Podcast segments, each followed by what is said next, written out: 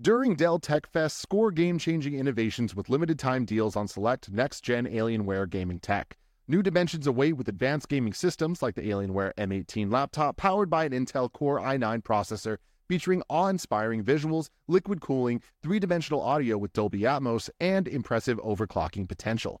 Plus, build your dream setup with great deals on select gaming monitors, mice, and more must have electronics and accessories. When you shop online at alienware.com/deals, you'll have access to leading-edge gaming technology to conquer the competition and free shipping on everything. Amazing prices await you for a limited time only at alienware.com/deals. That's alienware.com/deals.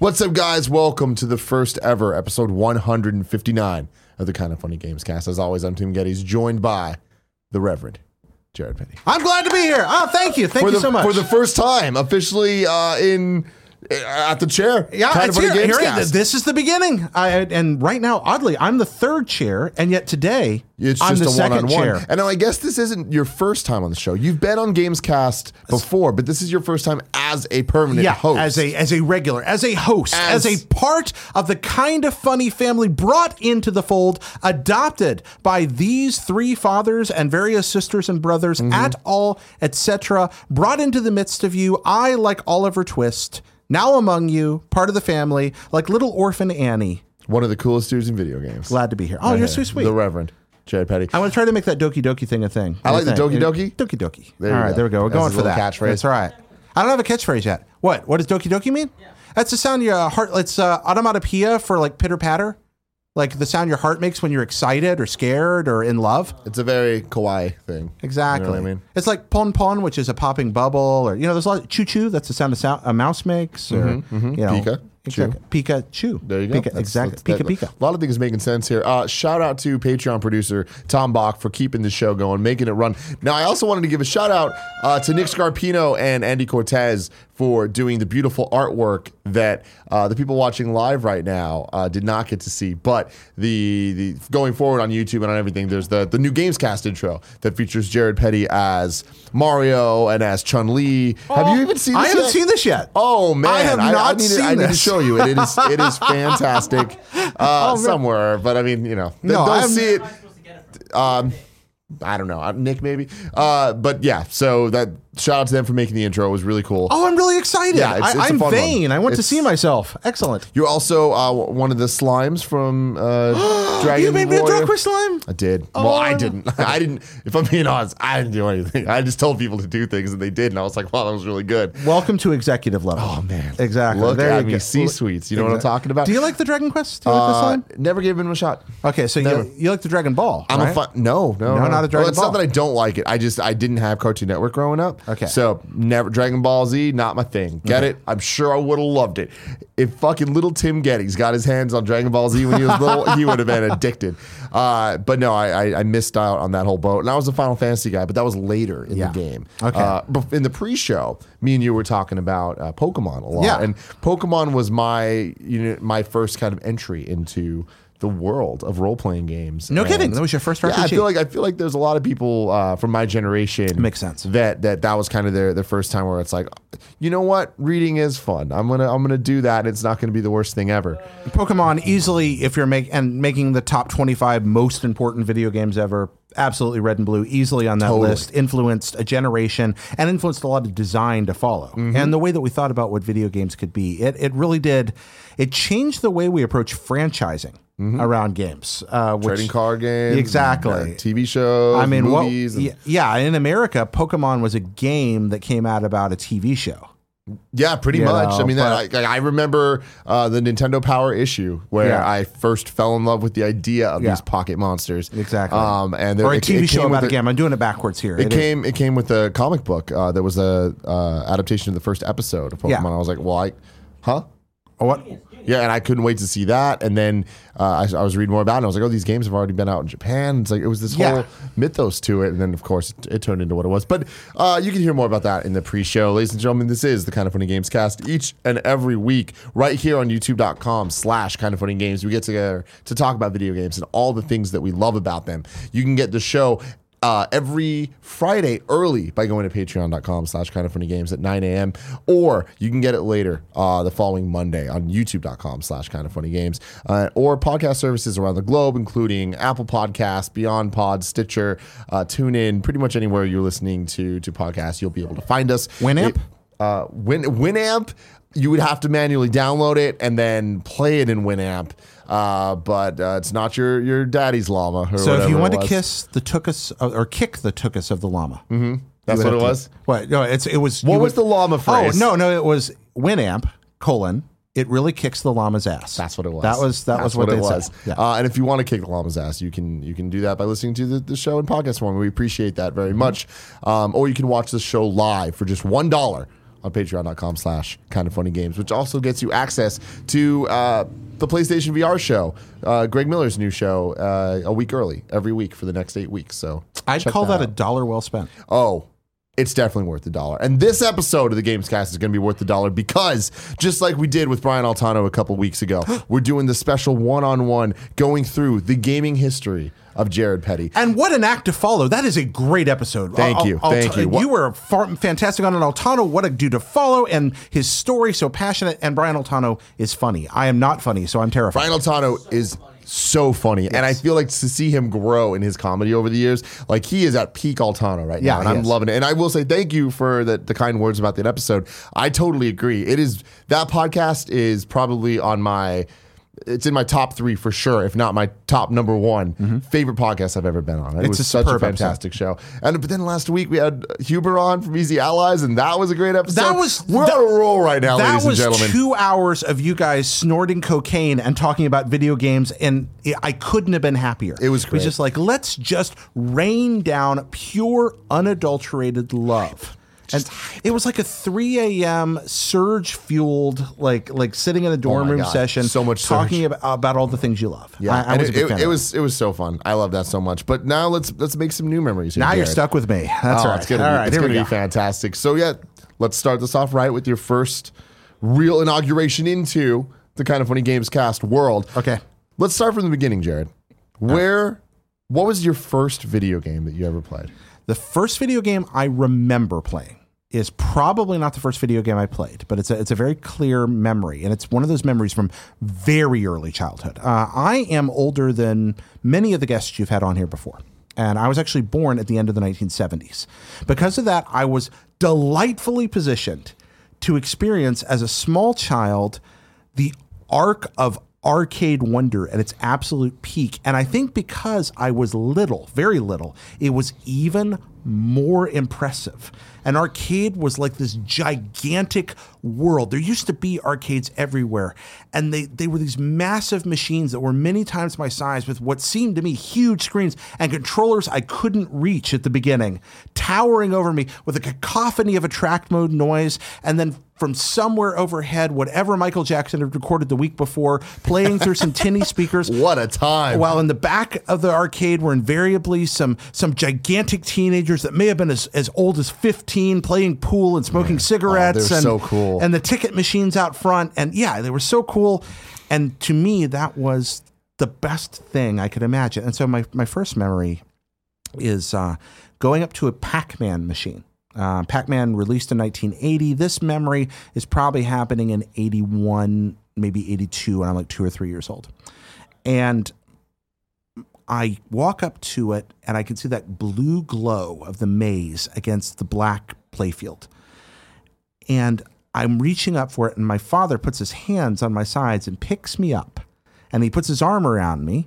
And I reach out and I touch the joystick with my hand. And I hear he's got one arm around me, and then I hear the coin click into the slot.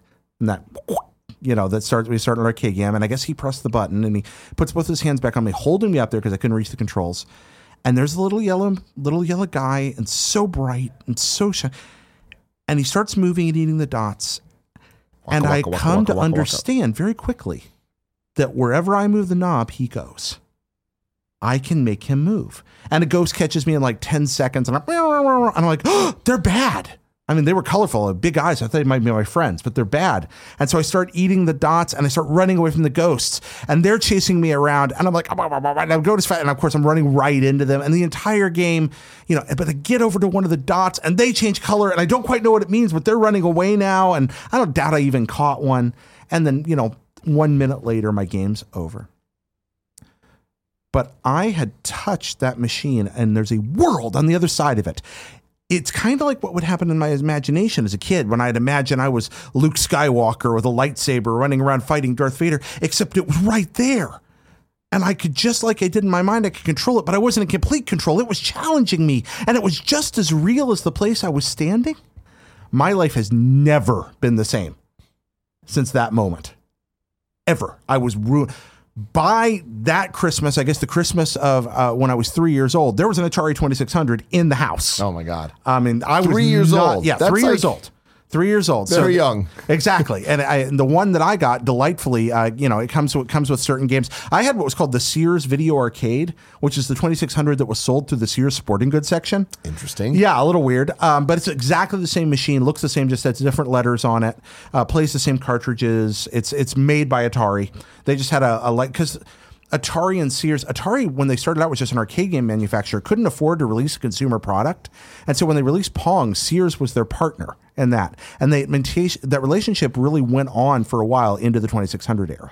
Um, so Sears would release those, and I had Air Sea Battle, which is also called Target Fun, and then very early on, we got that Pac-Man port for the 2600. That terrible, terrible Pac-Man port that is nothing like playing real Pac-Man. Although d- people pick on Tod Frye about this, but that game's actually a stunning technical achievement when you figure out what the 2600 was built to do. It's mm-hmm. actually kind of amazing. And yes, much later, the Ms. Pac-Man that came out was way better, but they also gave the person who made that twice the ROM space. Again, I'm ranting here. So the, how much of this should I do Hey, in this place? I'm sure people are, are in it. This is right. fascinating. Fun thing about old video games on the Atari, and this is almost unthinkable, but when, the first several years of Atari 2600 developed from 1977 through the early 80s. If you wanted to make an Atari 2600 game, it had to fit into a 4K ROM, not RAM. Four kilobytes. ROM, four kilobytes. To give you an idea what that is, that's the source code for the entire game. You ever seen code for a game? Source code for the f- whole game. Everything was going to happen. All the graphics had to fit onto one typewritten sheet of paper. That's about what 4K is. So print out a typewritten sheet of just digits, and that's the size that he had to fit Pac-Man into to make the entire video game um, written in assembly language. So all those old games you play from that era on the Atari, that's what they had to do. Eventually, they were thrilled because they figured out a trick that would let them use 8K Oh, and man. get two pages. Double the fun. And that's when you start seeing the games that are you know way more advanced looking, and you're like, so wow, is that where like Pitfall comes into that's play? a Pitfall. I think is an 8K game. It Pitfall might be four. David Crane's such a master programmer that Pitfall might be might actually be 4K, but I think it's 8K. David Crane, who's just a fascinating dude, an amazing guy, and uh, a great poker player too. Um, he, he took a lot of my money one night, uh, but. Crane was so good at reusing things. is things. he the founder of Activision or am I He's one of the out my ass? co-founders. Okay. He's one of the co-founders. There's a group of guys at Atari that were like, "Hey, we're making the games that sell best. Maybe we should get a bonus." And Atari's like, "No." And so they're like, "Well, we'll just leave." And Atari's like, "Fine." Well, Atari just never considered that they just go off and they all knew how to make great games, and they invented. They literally invented third-party console games. wow. That's interesting to think about. Yeah, they walked out the door, and Atari's like, "Well, fine, just go." Yeah, They treated them like you know factory workers. That was the the not that there's anything wrong with factory workers, but their argument was, "You're no important to the this business than anyone else." And they're like, "But we make the art. Shouldn't we get a little of the a cut of this? A little more than we're making?" So was Activision the first third party? And Activision was the first console third party, at least the first one to succeed that we remember today. Uh-huh. They walked out and Atari just hadn't considered. They walk across the street, they get a little seed money, and suddenly you have the four of the very best console video game makers in the world making products for your console, which for the last several, and that happened, it was several years into the 2600's life because it had a long lifespan suddenly there are people making games for your machine but you thought you were the only person that was ever going to be able to make games for your machine because that's how people thought about video games because nobody had ever tried to do it otherwise there were third parties on computers early, like Apple, for example. Mm-hmm. They they thrived on third parties. That's what you know, the Apple was a tool, and and its its basic system written by Steve Wozniak and the Disk Two. Those were tools. They were pretty much like platforms, almost like iPhone or the iTunes Store today is a platform for other people's creation. Mm-hmm. Apple was kind of the Apple II was kind of that, Hmm. along with the Tandy Trash 80, which never gets enough credit for being just as important a computer as That the Apple sounds II. like some Star Wars. Yeah, the. TRS 80, an amazingly important computer manufactured by Radio Shack. Apple was the high end. The Trash 80 was the computer for the people that didn't have the money Trash for the Apple. 80? Yeah, the TRS 80. Uh, the Tandy TRS 80, which everybody called the Trash 80 because it really didn't work all that well, but you could buy a home computer with a monitor for $600 in 1977 at a time that buying an Apple was going to cost you more than twice that. Yeah. And so people were like, well, I can afford that. Gateway. Very Yeah. important, very, very important computer. Uh, early, is for like 77 to 82, 83 or so. Really important. A lot of innovation happened there. Also, the Commodore PET for all whole other reasons, but that's a long rant too. Uh, So the Commodore 64. that's years later. Yeah. That was used. So okay, so there's a Commodore before the 64. There is. There's a Commodore PET, the PET. Um, 1977, one of the most important years in the history of geekery. You get the Commodore PET, which was very important to the formation of personal computers because it was an all-in-one kit. You had the monitor there, you had this fold-open computer, you had the tape drive, and then, or you to put the monitor on top. It opened up. It was easy to work on. They used cassette tapes for programs then, so the tape drive's built right in. It's just like plug and play. Here we go. That was a really neat innovation. Trash 80, accessible, expandable, affordable, a hobbyist computer. You can tinker around with it. People figured out how to make it do sound. It didn't have a sound port, but it wasn't very well shielded from electromagnetics. So early programmers were like, well, if I put my radio next to it and I tune to this station and I send these electrical impulses through the computer, I can make music and sound effects for my game through that radio. What? And people did that. Yeah. Oh, and ma- early computing is amazing. And then Apple, likewise, all the same year. Plus that year, so you 77, you get all three of those computers, the Atari 2600, Star Wars, and Dungeons and Dragons goes oh mainstream. God. What a year. Yeah, we talked about this on IGN History of Awesome Yeah. some. But the t- most important home console of the first generation of or that of the first real ROM programmable generation, the three founders, uh, uh, founding uh, uh, examples of personal computing, Dungeons and Dragons and Star, Star Wars. Wars. What a year to be alive. Yeah. Now, I wasn't there. Two years later, I'm 79. I come Okay. along. So I, I was an early issue 79 and uh, came along. yeah, I came way early in that year. So I love to rant about this, and I hope I'm not boring people to death I love this. people innovated. I talked about. I, I've told shared this story before. Howard Scott Warshaw, um, who's this amazing developer, a really nice guy too, and uh, he's one of the most fascinating people in early uh, early software development because Howard, by his own admission, um, made some of the best video games ever and some of the worst video games ever. He made Yars' Revenge, one of the greatest home titles in the history of Atari. Did he make ET? He made ET oh my god. also. the plot. And thickens. oh, he's, it's great. Like he made both these. He's like, I have the greatest range yeah, of any say that. developer ever, um, and he's great about it. The whole thing. Et, ET was not his fault. That's that's a whole other can of worms. Mm-hmm. Um, but you have this this incredible invention. I was talking about that 4K ROM, right? So he's trying to fit this amazing game, Yars' Revenge. Great video game. So innovative. There's never been a game like it ever since. Uh, there's still nothing like Yars' Revenge. And he's trying, he needs a force field to stream across the middle of the screen, but he's out of code. He's out of his piece of paper. He cannot fit the graphics for a force field in there. And so he writes a two line routine that reads the source code and streams the source code across the stream in a randomized pattern. It, the code looks at itself and throws itself in a moving pattern up and down the screen, which creates an effect because of the way it handled code graphics, uh, kind of like little flashing colors and, and pixels. When you play Yars' Revenge, the force field in the center of the screen is the source code for the game streaming across the middle. Wow. You're watching the source code while you play because he That's needed a force field. That's the kind of tricks people had to use to fit this stuff in. And not that modern programmers aren't incredibly innovative, but the limitations of hardware and the limitations of platforms have been the root of some of the greatest innovation and artistic creation in the medium. There's a wonderful book uh, that you should read about this called Racing the Beam. Uh, that, that's all all about these these examples. Another person who's talked some about this, Chris Kohler, has written about this some, I believe. And I actually, the second episode to plug my own thing for a second of my new series, Hop Blip and a Jump, is all about this, uh, and about uh, about how console wars are kind of a farce. That there's a big difference between art and marketing, and that actually the differences between consoles are the reason we have more great games. Um, I really believe that. And these are just some examples. But yeah, imagine the radio and all that there, you know. And again, I will rant until you stop me, Tim. So, So, I'm, watch I'm out. Gonna, I'm gonna stop you. I'm gonna stop you here to, to kind of to turn this. Uh, speaking of Hop Blip and a Jump, your your new show over on YouTube.com slash oh, let's let's uh, let's just point into hopblipjump.com. That's the easiest way to find Jump.com. Yeah, I'm on it's on the kind of funny or Hop Blip and a Jump YouTube channel as There well. There you go. Yeah. So your first um, episode is is kind of your history with Mario and how Mario's always been there for you, and I, I love it. It was Yeah. a great show. Um, in it, you mentioned the the first Super Mario Brothers game and when that came into your life. What I thought was interesting is you didn't reference it as a Nintendo game; you referenced it as an arcade. That's game. right. That's how I experienced so it first. Going from Pac Man, going then you had the Atari. Like where? Okay, so where's the jump? When I'm when I'm a little kid, I get my I get my Pac-Man. When I'm three, I get my 2600. I play to this day the 2600. This is not going to be a popular opinion because people say it's hard to go back to, but I don't think this is just nostalgia. There are dozens of games that are still fun today on that console. They just look weird.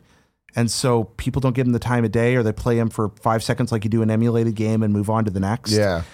You go back, there are dozens of good games on that platform, and I played a lot of them, along with hundreds of terrible games. Um, when I was five, my parents bought me a home computer. They got me what was called a Coleco Adam. In that age of early home computers, there were winners and losers. Uh-huh. There was a period of time where everybody and their uncle was making a home computer. Coleco was a leather company that had had some success making above ground pools, followed by Pong clones, like single game home consoles, followed by the ColecoVision, which was actually a very capable and well designed home computer system, followed by a home computer that happened to play ColecoVision games.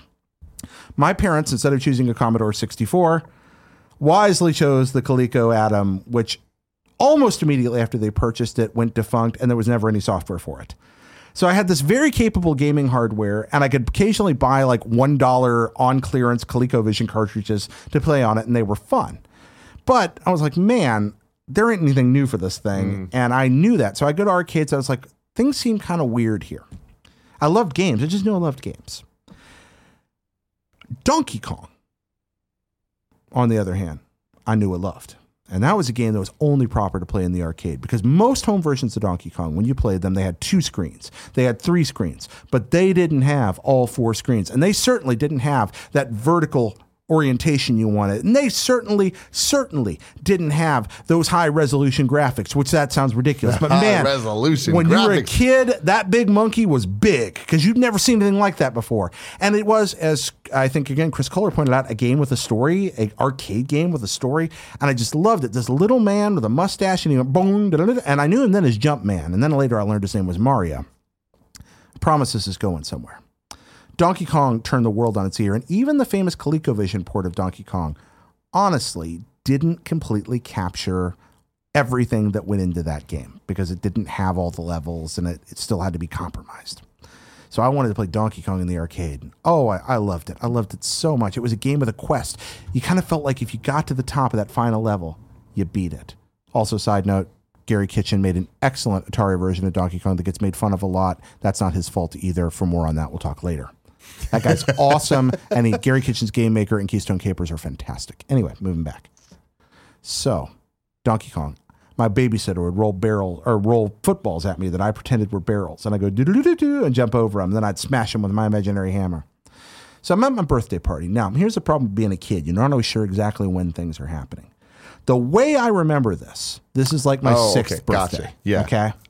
But it might have been my seventh. It might have been J- the January of my seventh birthday. I thought it was the January of my sixth birthday. I'm at Chuck E. Cheese. Oh, yeah. By the way, Chuck E. Cheese, invented by the guy that started Atari. Do you know that? Sir Chuckster Sir Chuckster, indeed. himself. No, no, that was actually uh, Chuck E. Cheese invented by Nolan Bushnell. That was his second. No shit. After he left Atari, he went on. I know that there's been a lot around that discussion Recently, right now, yeah. but this is a historical thing. He started Chuck E. Cheese with No his way. Atari money. Yep. Wow. Yeah. Uh, so Chuck E. Cheese. That's it's very smart when you think about it. Like to be like, all right, well, obviously video games are popular. How can we kind of really monetize arcades in a in a and grow them out in a different way? Exactly. And after he kind of got pushed out by Warner or decided to leave, depending on who you asked, he went and did that. So Chuck E. Cheese Pizza Time Theater, for me, a kid that was, it was a religious obsession. Yeah. I, I wrote once in a, in a notebook that I think both Jesus and Mario had kind of equal reign over my life. I became a pastor and a video game writer. And I'm not trying to mock my faith at all. I, my faith is something I take very seriously. But I'm talking about the arc of my life they have defined my vocation, my friendships, my social thoughts, my political stances, my that those have all been influenced by those two guys. Isn't that weird? Um, I mean, I, I got it. six or seven, uh, sixth birthday. I am ranting again. I'll try to bring it I, back on no, I love it. This is perfect. This is why we have it here. So I, you know, I'm playing my games, and there's that Star Wars arcade vector game, one of the greatest all-time arcade games ever. Oh my gosh, you remember that thing? Oh, yeah, of course. You got Obi Wan. The Force will be with you always. Ve- and unless you've experienced vector graphics in the arcade, it's like VR. You can see it, but unless you put the helmet on, you don't know what it is. Uh-huh. Vector graphics for an arcade game are like that. Have you played a vector Oh yeah, game? yeah, yeah. At uh, Santa Cruz Beach Boardwalk. Exactly. Played the Star Wars one. Yeah. Yeah, it's fantastic. You just got those. It, it's I can't describe it. It looks like nothing else, and it looks rad. Even today, when you play it, you're like, that looks cool. Yeah, I mean, well, it's it looks like the retro '80s aesthetic that you think of now, with just the the grid and those lines and Yeah. the, the colors, and that's what I love. But it there's was. a cut your eye sharpness to it that's almost like HD. It's hard to describe, and a brightness that like almost hurts your eyes. It's amazing that that a that a regular monitor can't quite pull off. So anyway, I'm there playing those, and I walk by, and even Mario Brothers, a game I think is pretty cool. You know, you got Mario and Luigi running around, they're jumping up and hitting turtles from underneath, and it's pretty cool. You can play with your friend, and you can screw with them, and I love that. Nintendo comes back around to that with new Super Mario Brothers Wii all those years later Great. and there's this video game machine over there and there are kids crowded around it like nothing i've ever seen i mean just just a flock of children around this thing. It was as if that half of the arcade didn't exist. Not the screaming of dragon's lair could bring you that way nor any of the other fantastic things. And so i come walking over and there is this little man and i'm like holy crap it's mario. I know that guy. He's from mario brothers. He's he's from donkey kong. He's from donkey kong jr with the whip. What's he doing in this game? But he's running to the right and it just keeps going. It just keeps going and he's jumping on turtles. He's stepping on what I thought were mushrooms. Turned out they were chestnuts. And he's jumping over big holes and he's grabbing mushrooms and, and shooting fireballs from flowers. And he goes under, like, he gets to the end of the game and then he just goes underground. It's like, that's not the end of the game. It's not even world two, it's world one, two. What is that? what does that mean? World one. When you first saw Super Mario Brothers, if you hadn't seen anything like it before, it was like something came down from outer space.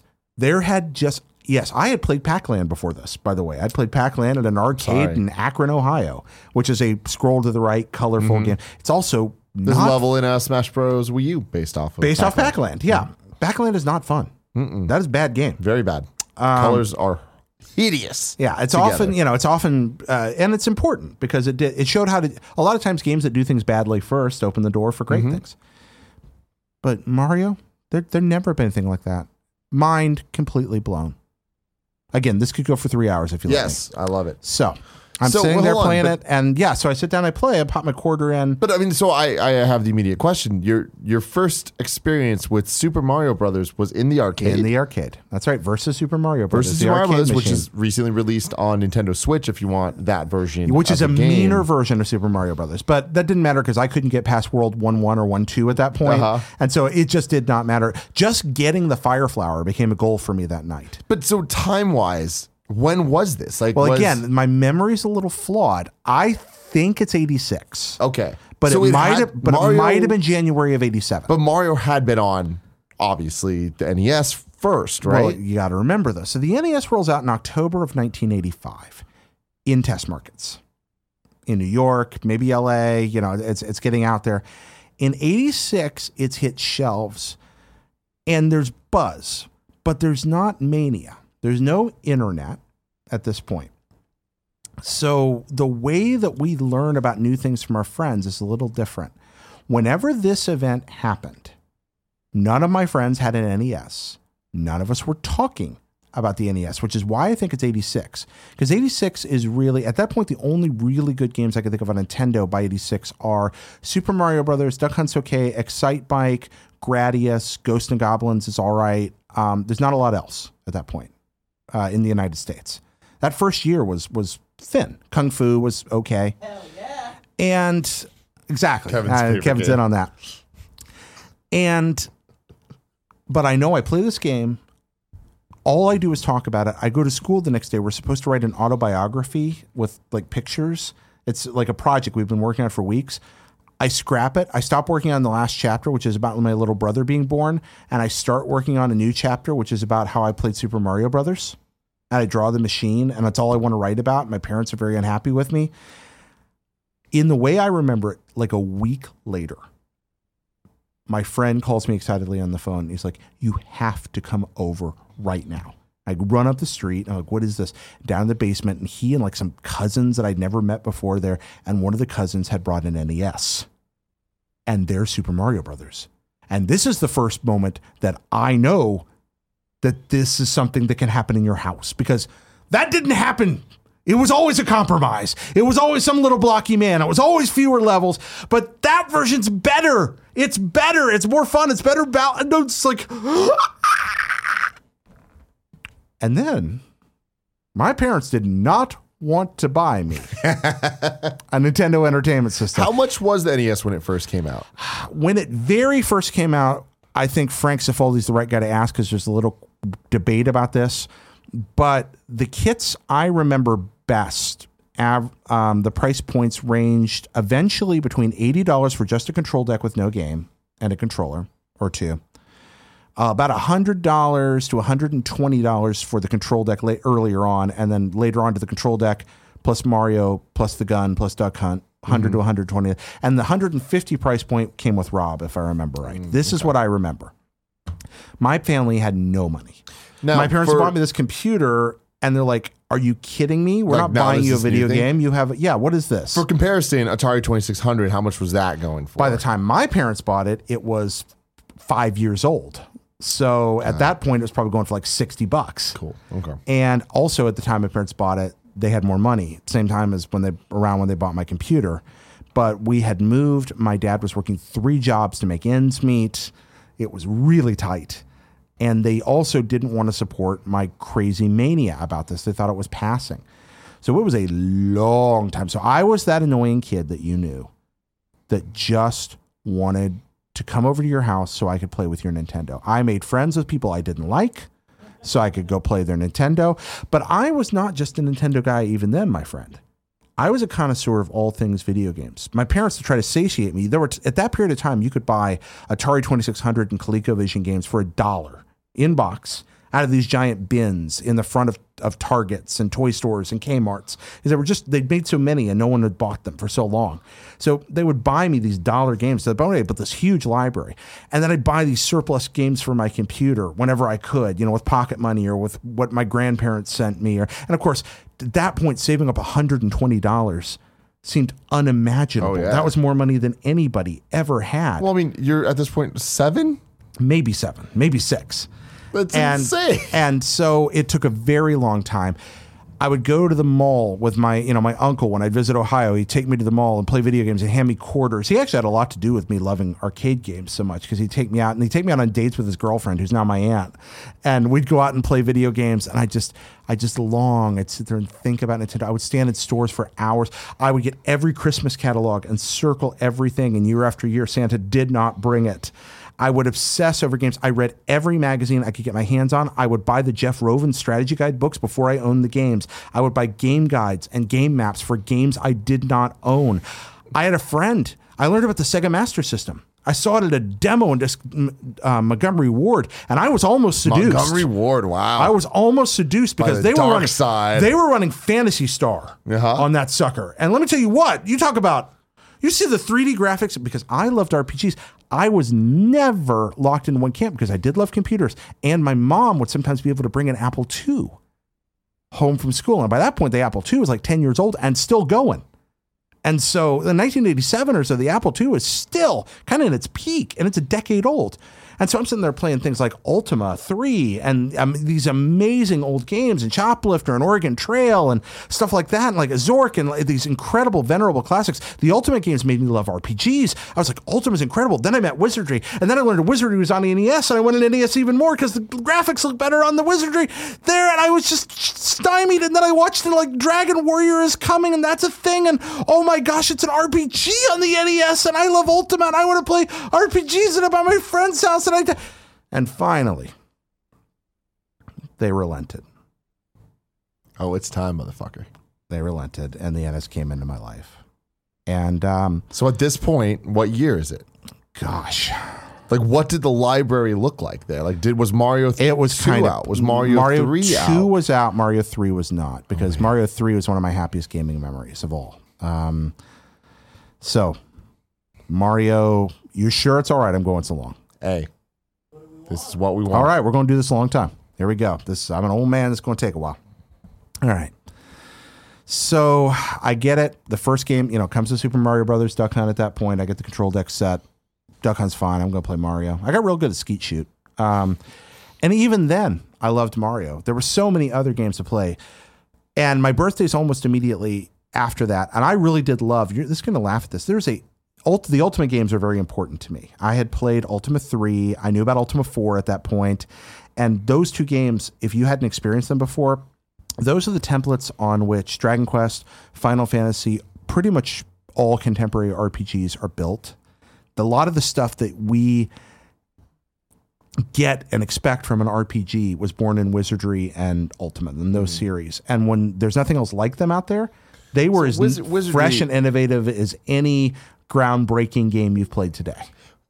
Is Wizardry related to Warriors and Wizards? Wizards No, and Wizards and Warriors is a different game. Totally that's different a, actually Rare made Wizards and Warriors. Um, Really? Yeah, that's a side-scrolling platformer by Rare. Rare made, I believe, 60 NES games, mostly for other publishers. Yep. Uh, Rare made a. They hacked effectively the NES, and were like, "Hey, Nintendo, look what we can do. We made games." And Nintendo's like, "Cool, want a license?" And that was how that started. Huh. Uh, and uh, uh, at least that's the story as I've heard. I think that was again from Frank Cifaldi. And that Shal- Slalom, I think, was the first one, and they went on to make like 60 games for the thing. It's unreal. No, Wizardry was a dungeon crawler, 3D dungeon crawler. Ultima was the top-down RPG, and Ultima also had some dungeon crawling sections. When you put the two together, you got these party-based games about story, and then Ultima 4, good lord, Ultima 4, which is about ethics. It's about there's no that game, modern video game storytelling everything that surprises us, everything innovative, everything that gets to the feels a little starts largely in Ultima 4, Wow. where it's about there is no big bad. You, you're looking for one, you're expecting one, and you discover the entire quest. And this sounds pretentious now, but again, in 1985, this is unreal. No, you're trying to overcome yourself. Hmm. This is about trying to become a better person. It's about trying to take a dark world and inspire it and become a better human being and that's the it's an RPG built around that, like a party. It's really strange and beautiful. So Ultima and uh, Wizardry affected the games I love very much. I also love war games and battle games. I like strategy games. I liked board games. A lot of those were on PC. Well, a lot of those made their way to NES as well. Not as many made this. Famicom didn't Wars didn't make it to the to the US. Yeah, or But- Fire Emblem. or Fire Emblem, but clones or knockoffs like uh, like Kemco's Desert Commander or Shingen the Ruler did make it over, and I played those games all the time. Or Nobu- Nobunaga's Ambition, Ambition, yeah. uh, which again was a game I really loved as a kid. I was a weird kid, and um, so I made up for lost time. Uh, I started with rentals, and but also I just once the floodgates opened, and my parents had a little more money.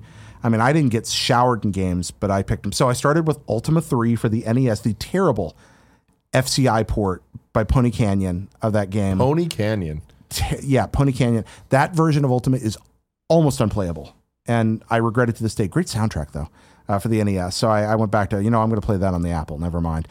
And then I went on to collect that classic library of extraordinary games. But I also I had a real interest. I love the mainstream stuff. I read the uh, Final Fantasy. Final Fantasy One has a remarkable place in my heart to this day. Dragon Quest, the very first Dragon Warrior, Oh man, I, I loved it. But I also played weird stuff like Swords and Serpents, the the party RPG with the use the four player adapter. Like I didn't even know there was a four player adapter for NES. oh, absolutely, yeah. I remember there was for Super Nintendo. there were two four player adapters for the NES. Um, one was the NES Satellite, which used an IR sensor and didn't really work. And the other, the one I had, was the NES Four Score, which was the same thing but wired. And there were a number of uh, really good games made for it and a number of not so good games made for it. Um, I think it's probably best uses. Gauntlet 2 uh, was it was a good use for it. Um, the. Um, Oh, Friday the Thirteenth or um, Nightmare on Elm Street was a terrible use for it.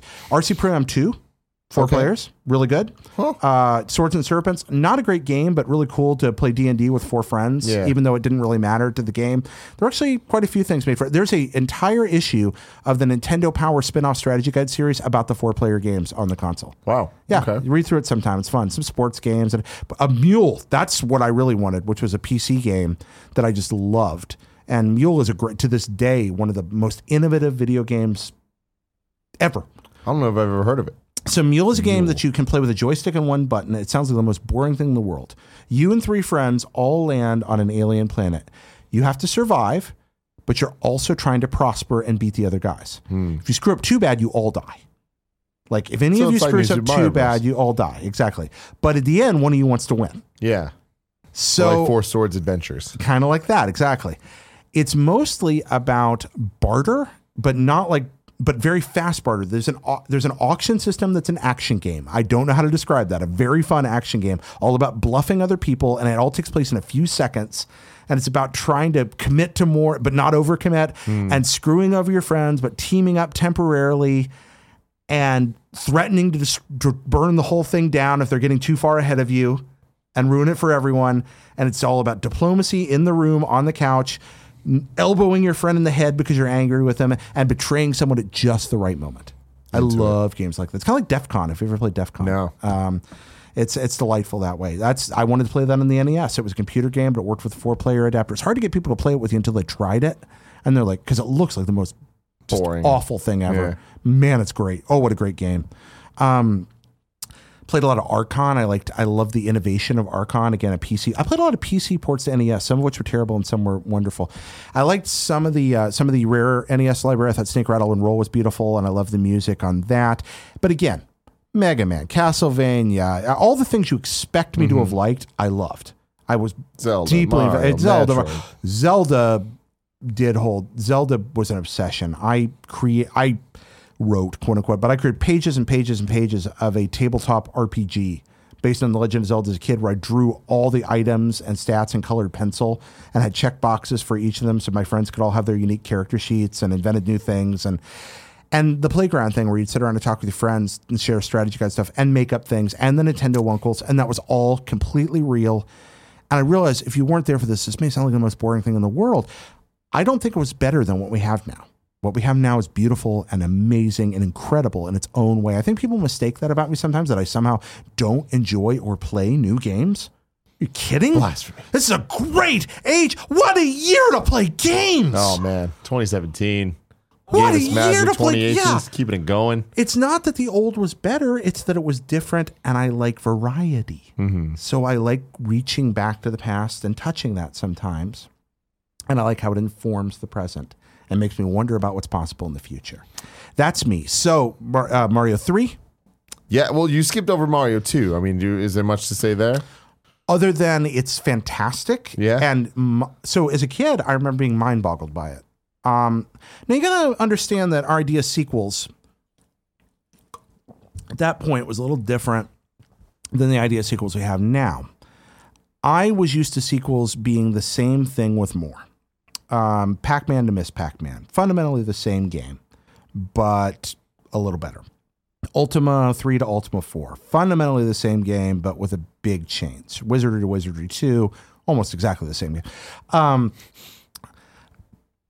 then this weird thing happened where in the Nintendo NES console 2s. generation, where you had the NES2s. Now, you want to explain the NES2s, Tim? Because I feel like I've been doing all the I'm, talking. well, essentially, I mean, I'm sure most people know, but uh, during the NES generation, when you look at Mario, when you look at Zelda, when you look at Castlevania, uh, this the sequel to the game was drastically different than the first one. You look, you compare Legend of Zelda to The Adventures of Link, and it is all of a sudden a 2D platformer sometimes, but then it also goes back to top down. But even then, it's a different style of top down. yeah, it's than- more strategic map. It's a, Exactly. It has an experience system suddenly. Yes, Most there's the- yeah. role playing elements. Uh, then you look at at, at uh, Castlevania, and it's just a very different style of game. Even Oh A yeah, it's a completely different game. Yeah, it's we- also not nearly as good, unfortunately, in Castlevania's case. I love Zelda 2.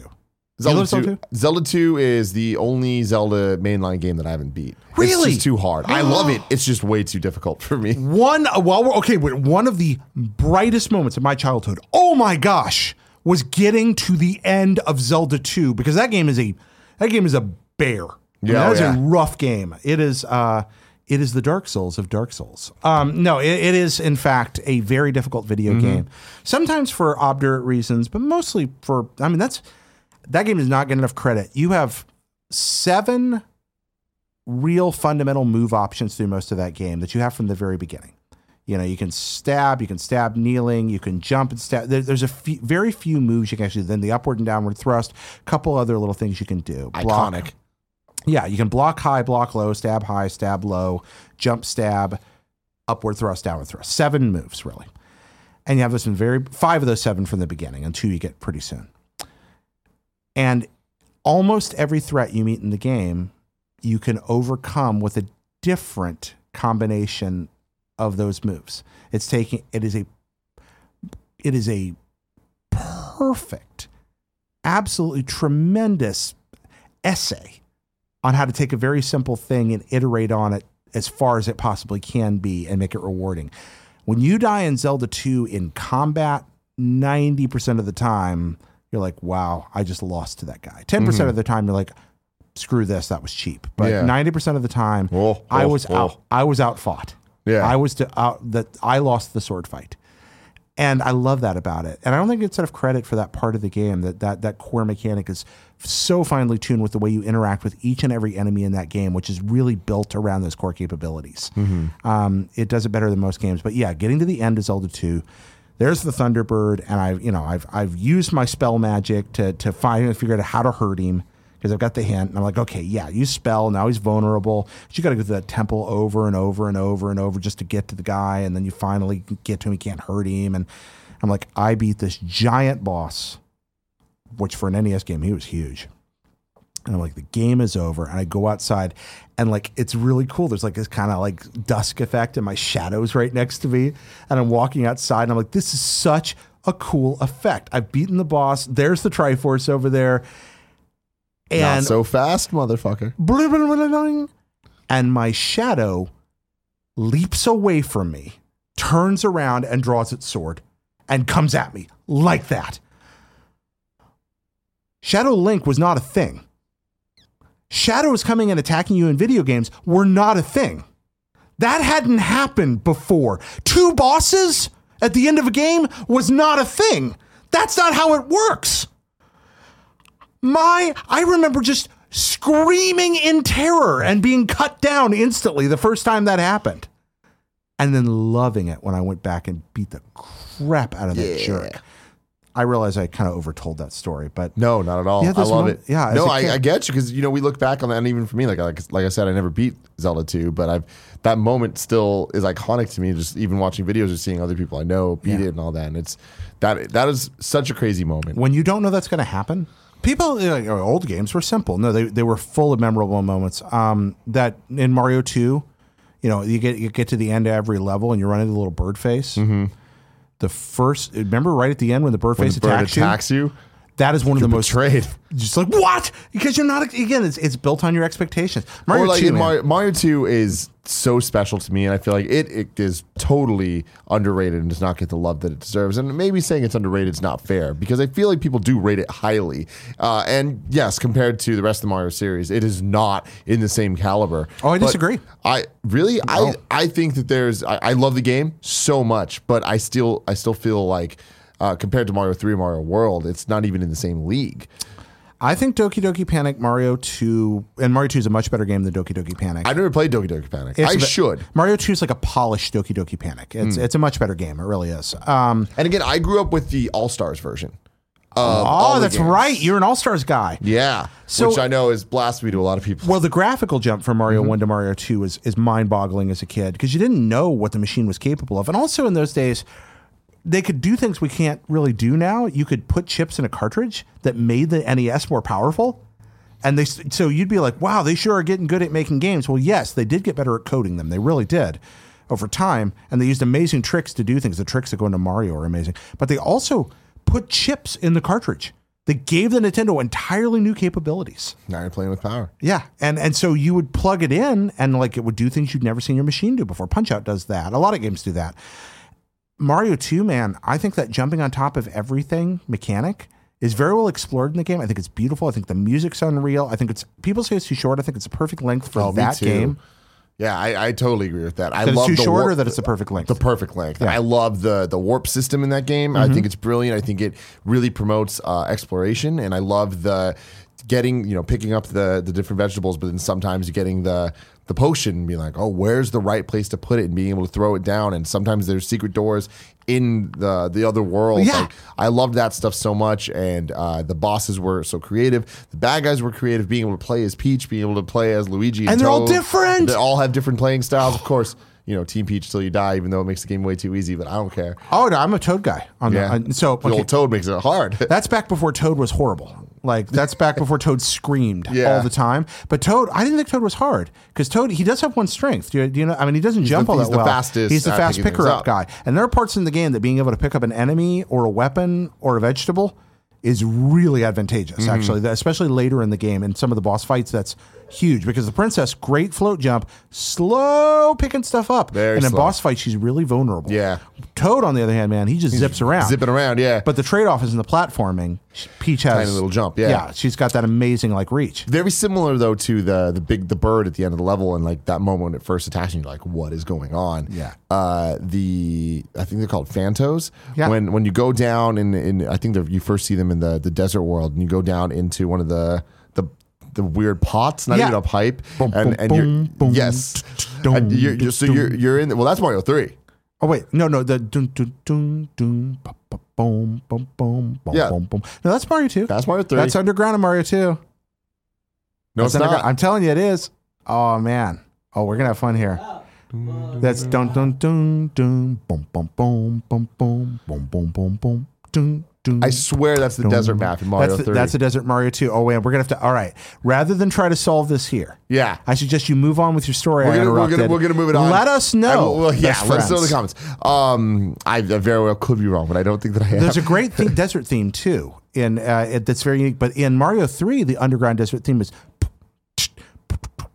oh yeah, no, no, no. That's definitely the underground theme. It's just yeah. like the classic one with the drum. Right. Drum Well, it's kit. a little great. different, but yeah, it's close. Uh, so okay, but going back to it, uh, the Phantos. When you grab the key and the thing starts chasing you down, Yeah. it's like, oh shit, that's really cool. But then when you leave the pot and it's still chasing It you comes from screen after to screen, God, that was so intense, and like that was the the scariest experience I had in video games. I'll always talk about Resident Evil and how scared I was playing that, Fatal Frame 2, all that Yep. stuff. Nothing scarier than the fucking Phanto thing chasing you down. that is so. It, that is so perfect because you weren't used to games scaring you. And suddenly something's happening so uncanny, so unexpected. It's it's it gets at the core of, of what makes this medium amazing. And so people kept figuring out ways to make us feel new things. Mm-hmm. The guy who made Phantom was just sitting there going, and then you got to feel the fear. yeah, man.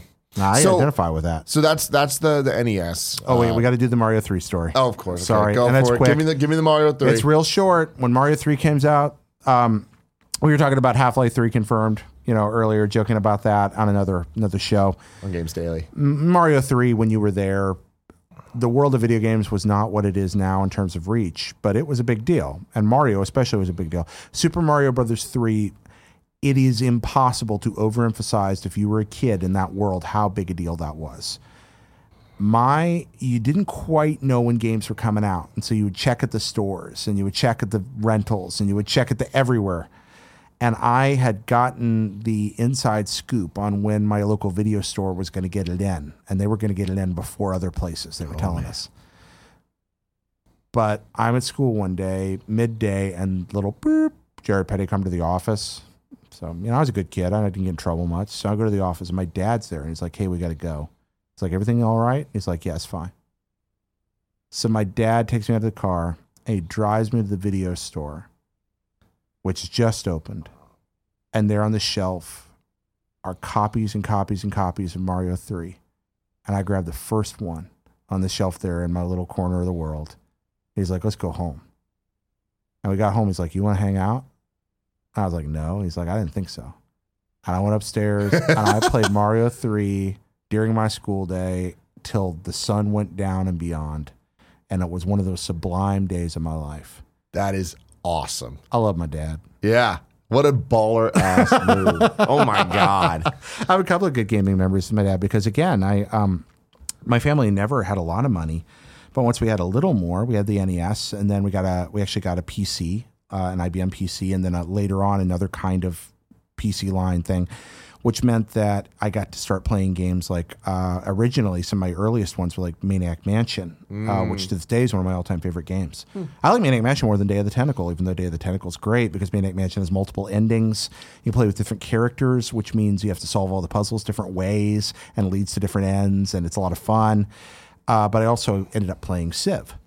And Civ's another one of those games that was life changing. Um, the Civ games are, there's nothing quite like them. And uh, my dad, that was one of the games. My dad didn't get hooked on many games. He played the Atari with me, some. He played Raiders of the Lost Ark, and we used to beat that together on the Atari, uh, which is a weird kind of early Zelda game. I like Raiders, uh, another Howard Scott Warshaw game.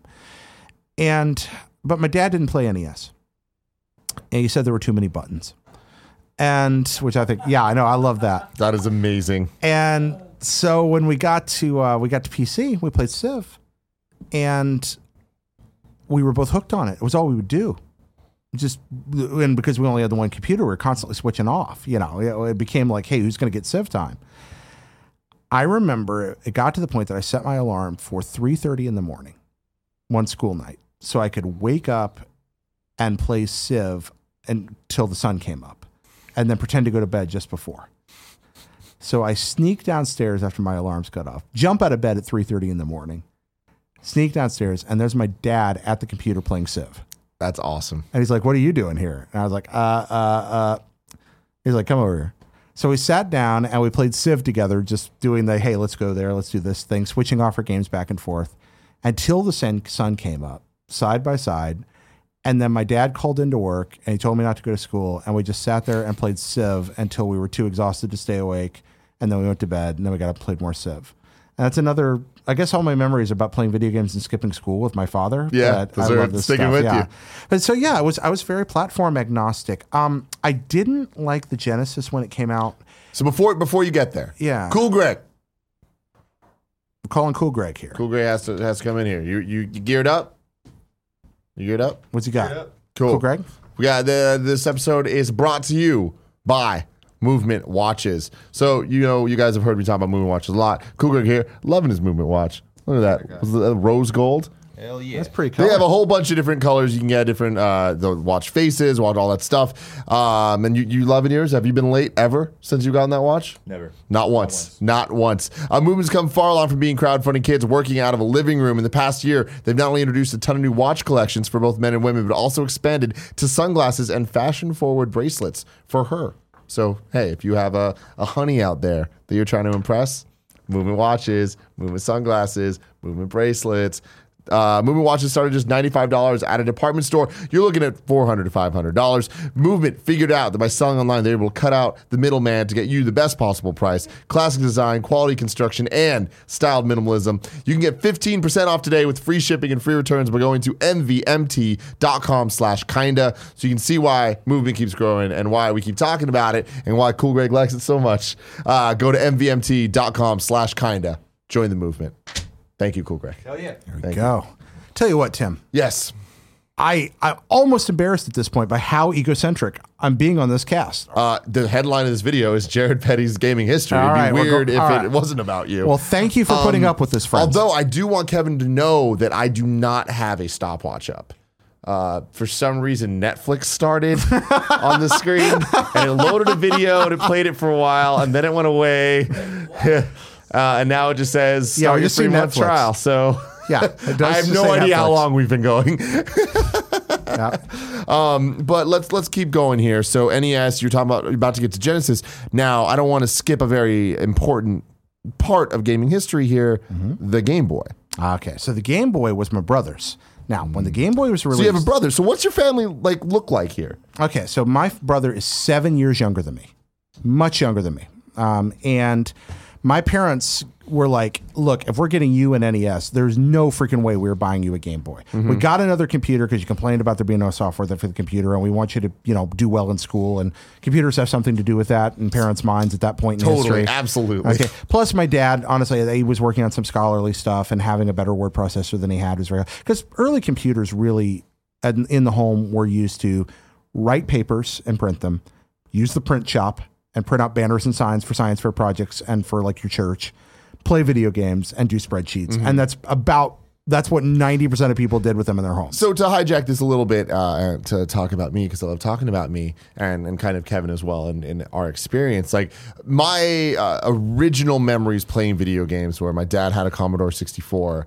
and uh, with a basket full of games. Oh, Uh, yeah. I vividly remember uh, James Pond. James Pond, yeah, I absolutely, one of those games. Yeah, And then in addition to James Pond, there was a James Bond game called Diamonds Are Forever on the C sixty four. on Commodore 64. I played that one. And that that to me was like the coolest thing possible. Like the the first level, there was a plane, and you jump out of the plane, and you need to land on this like there's like a raft on water, and you need to time it right. I don't think I ever did it correctly once in my life, but it felt like an action movie like that I got to play. So that was awesome.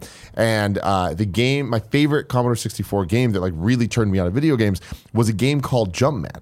Oh yeah, Jumpman's a fantastic game. And I love Jumpman. I loved it so much, and I was so confused growing up uh, when I found out that Mario was called Jumpman, and I was like, "Wait, are they the same Jumpman? Like, what's going on? Yeah. What? I have a question for you. Yeah. What the fuck was Jumpman? And was that a like trying to, you know, take Mario's Jumpman credit? was not directly related to Mario. Now, there was a period of time, you got to remember, again, this is going to seem strange, but once upon a time, video game characters didn't jump over things.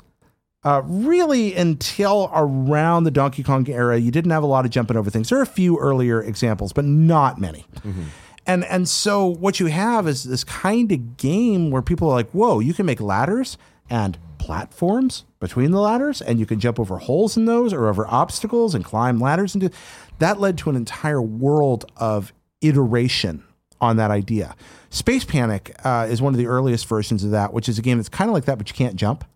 Then comes Donkey Kong, Lode Runner, which came a little later.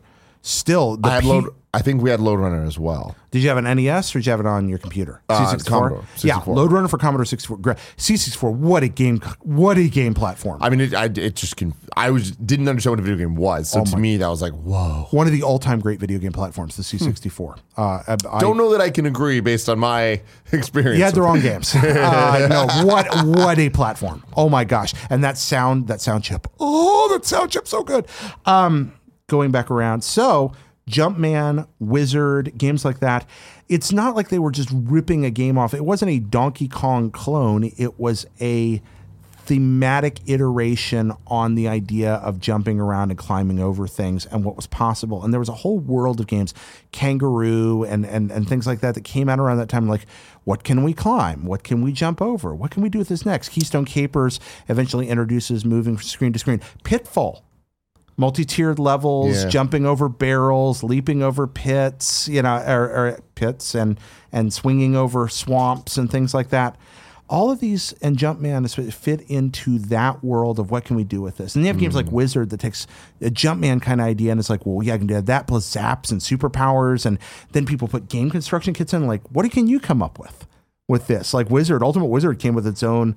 Uh, for the C64, Mario like Maker? bu- yeah, its own Mario Maker. that idea is really old. A lot of games used to come with those. Yeah. and and because you could save things on a disc, so why not? Wow. And people would be like, "Oh, the games are pretty simple. We'll just build a little construction kit into here." And so, no, it's not a blatant ripoff. I would I would say it's inspired by what might be the better way to think Hmm. about it. It's it's more like it's not even Bloodborne to Dark Souls. It's more like um, Crash Bandicoot to Mario. yeah, more like that. I think that's Yeah. closer. Okay. And then the other game I just remember now, uh, the the best game that I like remember actually really liking because it was a good game, Centipede. Oh, I look. Okay, so I have a centipede, in my on living room. Commodore 64. yeah, I have a centipede in my living room, uh, like an arcade cabinet. Um, what's that?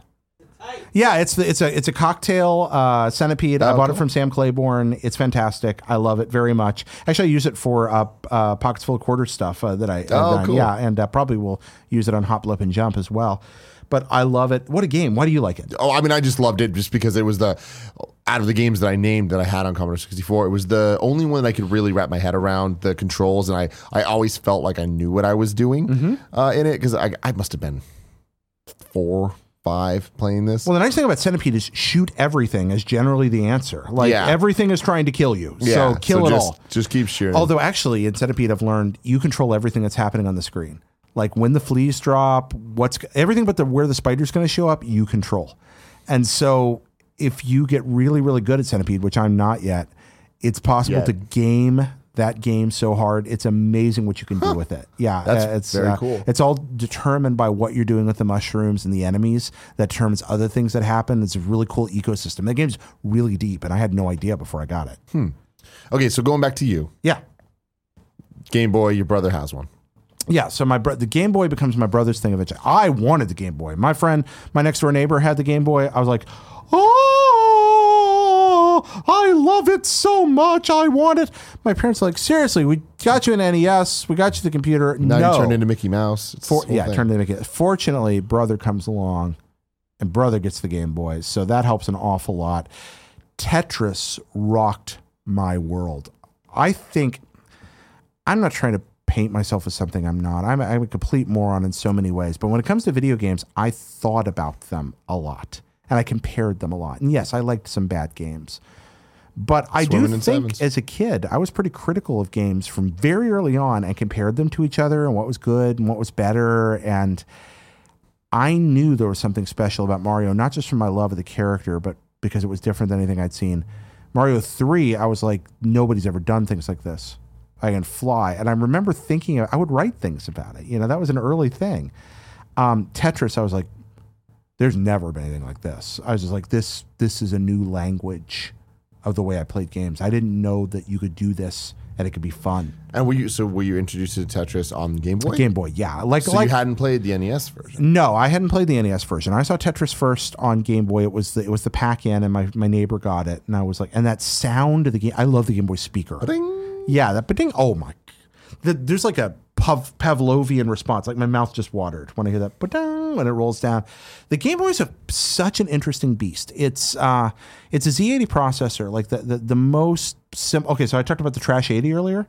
The Game Boy has the same processor in it that the Trash 80 did 12 years before. Um, it's it was very easy to develop for because a lot of Japanese programmers that did assembly had cut their teeth on Z80 uh, because it was a popular format in Japan in the in late 70s, early 80s, which guaranteed these games were going to be have support almost immediately because a lot of Japanese programmers knew how to use it already. Well, more than that, like what's crazy to look at the the Game Boy might have had the the longest running lifespan of any quote unquote modern console looking back at, at what we think of like post NES because Game Boy uh, came out in, in what 80, 89. 89 and 89. then then it continued all the way through to it wasn't until 98 that the Game Boy Color was introduced Yeah. but even that was still playing the same games with uh, a couple exceptions of Game Boy Color exclusive Yeah, I think there's. I think there. Yeah, there were quite a few Game Boy Color exclusive games, but I think there's a Harry Potter game for the original Game Boy in like 2001. I think that's the last one. I'm not sure. Well, might be another- 2001's when uh, Game Boy Advance came out, so that that I- would check out. I think so. Now I might be confusing that with a Game Boy Color game, but I don't think so. I think I think 2001's the last Game Boy game. I, again, that that could be a big fact check though. I could be pulling that out of my butt.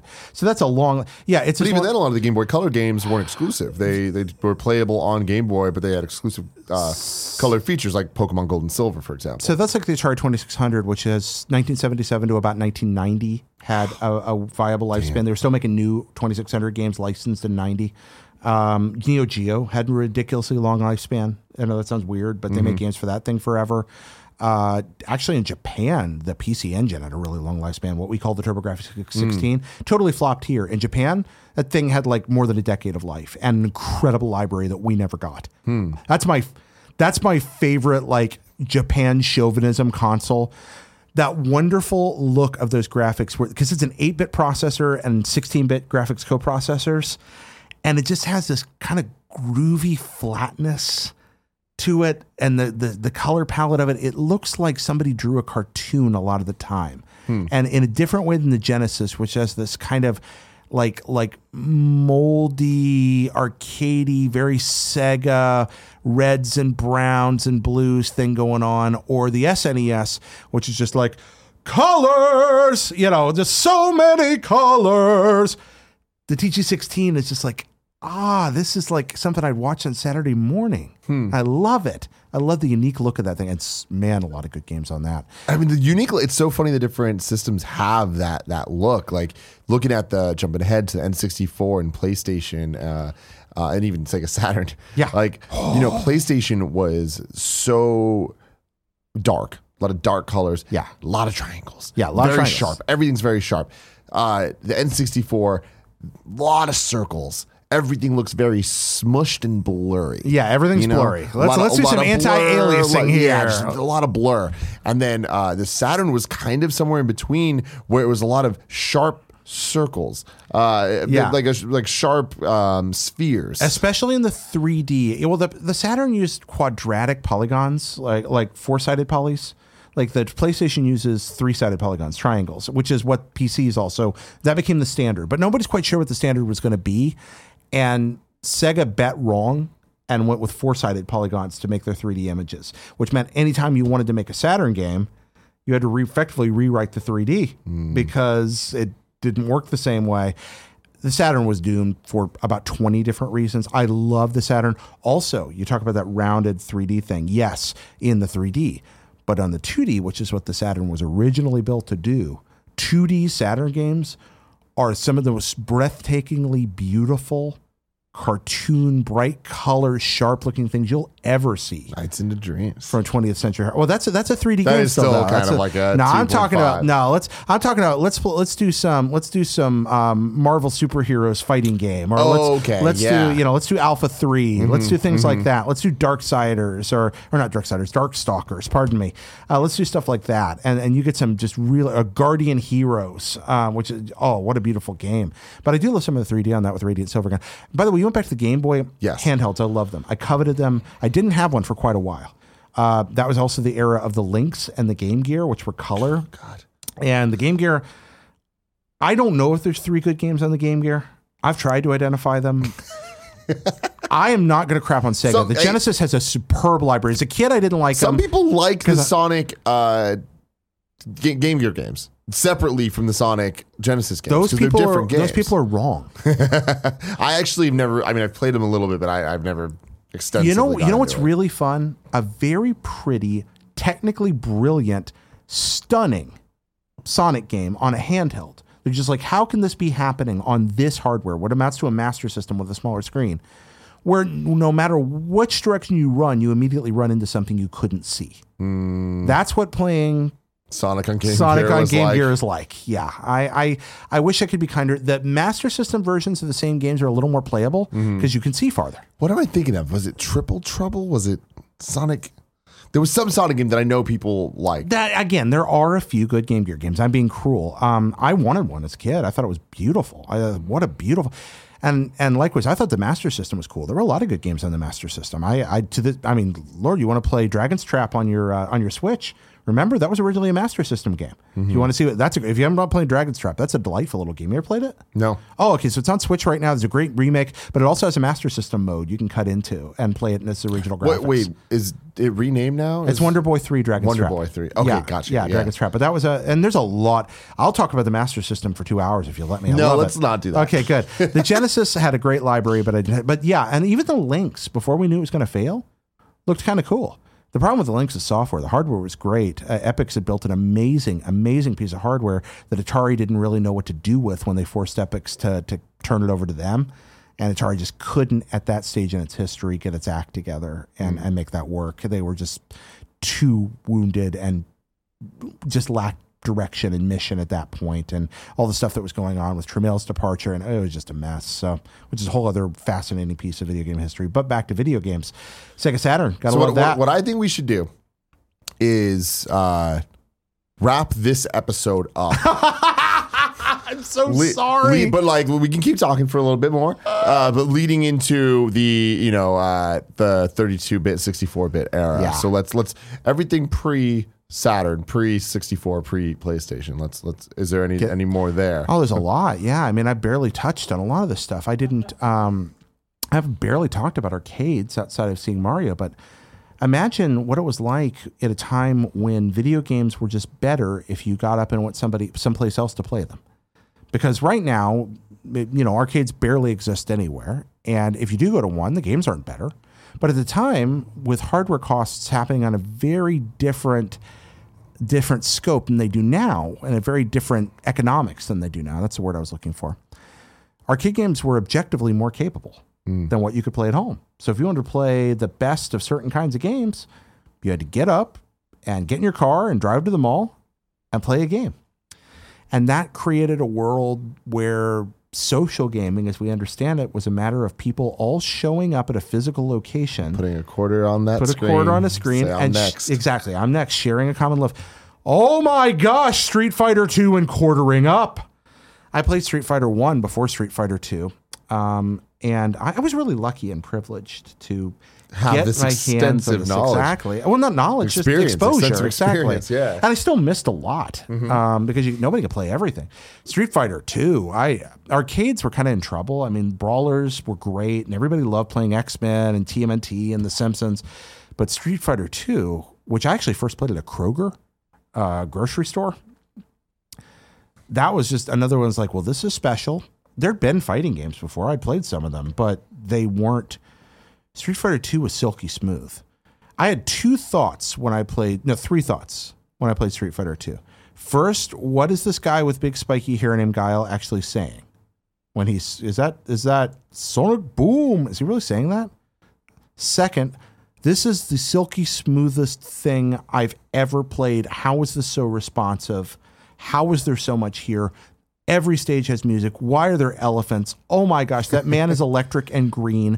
What is happening? questions. Why is Mike Tyson here? Now Uh, I have questions for you that you might yeah. be able to answer. right. Ryu, what does he say? Because I clearly heard Sonic Boom for Guile. For Guile, yeah. We have Hadouken, Hadouken. Hadouken, we yeah. have Shoryuken. Sho Okay, which is Sho and then Ryu Ken. Ryu and Yes, yes. Ken. Okay, they're there and together. And then when he jumps up and spins his legs around, it's a tornado Oh, thing. I have no idea what he's saying at that Is it moment. Ansatsuken? I don't know what he's saying. Ansatsuken. I don't know. I'm not a Ryu guy. Yeah, man, that's nobody knows. Yeah. You can No, I pretend mean, you know. I, I have no idea what he's actually saying there.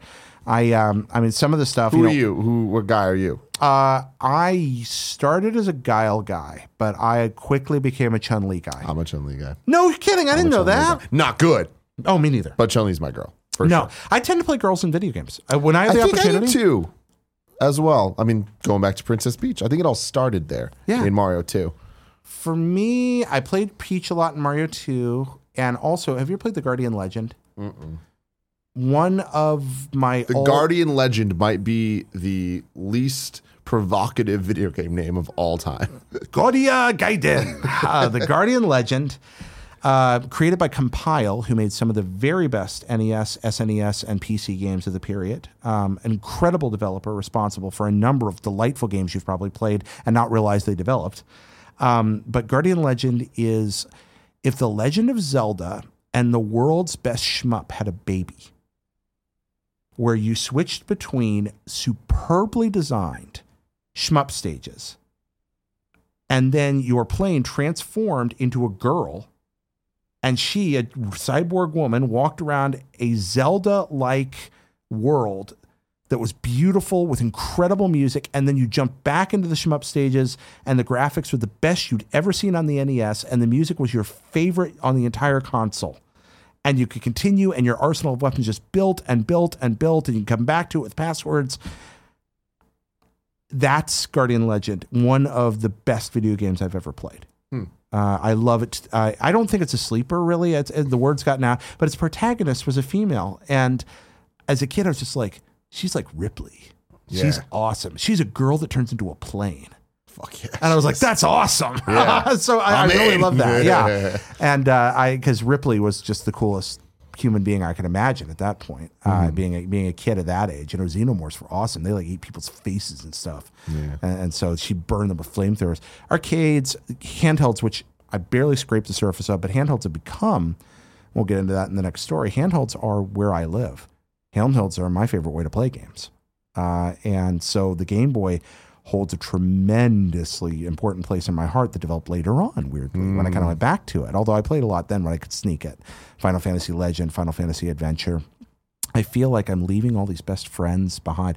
We haven't even talked about the SNES, which is just one of the, you know. Well, but- that that will be there too. And that then- Genesis proper. and we barely talked about it here, but the PC, which for me in this period, man, this is the era of Wolfenstein and Doom and Civilization and Master of Orion and some of the most marvelous video games ever created by human beings and all the great adventure games and the point and clicks. I really liked video games a little too much. And I love it. Jared, we're gonna have to cut you off. There. All right, I think it's a else good we'll go plan. on for. Uh, let us know in the comments like how you want us to continue this. I'm not. I'm not sure when because we do, we're going back to regularly Yeah. scheduled games. Sorry cast, about that, guys. Uh, for at least the foreseeable future, but at some point we will definitely pick pick this back up. But my thing is, I think it's endlessly interesting. Well, I'm to- a little worried that to hear about little, this. I'm worried that listening to me talk about myself for an hour and a It's half not talking a little, about yourself though. It's talk. It's like it's. I thought I knew things, and then talking to you about so, so much stuff. I'm like, wow, like you just have such perspective and an, a, a knowledge and an actual, real, tangible understanding. I know some things, but let's remember this though.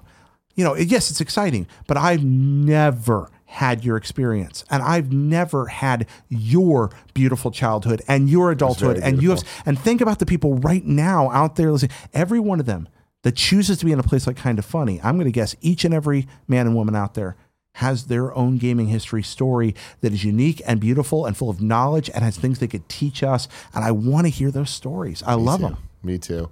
Well, Jared, thank you very much for joining us for for your first of very many games cast to come. Uh, and until next week, I love you. doki doki